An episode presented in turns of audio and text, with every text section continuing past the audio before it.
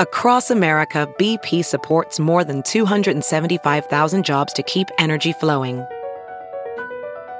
Jobs like updating turbines at one of our Indiana wind farms and producing more oil and gas with fewer operational emissions in the Gulf of Mexico.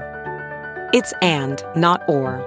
See what doing both means for energy nationwide at bp.com slash investing in America.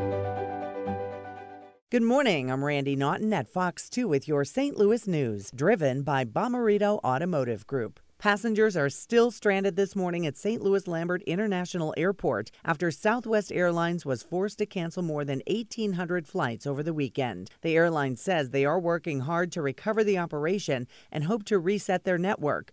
Delays and cancellations continue this morning. Companion West Cafe in Maryland Heights reopens today after they were shut down since mid March because of the pandemic. The cafe will reopen this morning with safety protocols in place. Employees launched a grassroots campaign and canvassed the neighborhood, spreading the word about the reopening. The cafe will serve breakfast and lunch Monday through Friday. The acting head of the St. Louis County Police Department orders all officers to either get the COVID 19 vaccine or get weekly testing. The the order was issued even though an officer has filed a lawsuit challenging whether the county's mandate should apply to the police department. From the Fox 2 Weather Department, Showers and storms with a risk for severe weather today. Damaging wind gusts will be the primary threat. Hail and a tornado or two will be possible. Drier tonight and more sunshine tomorrow with highs back into the 80s. Overnight lows in the 60s with highs in the upper 70s throughout the week. More storms move back into the area on Thursday with a sunny weekend on tap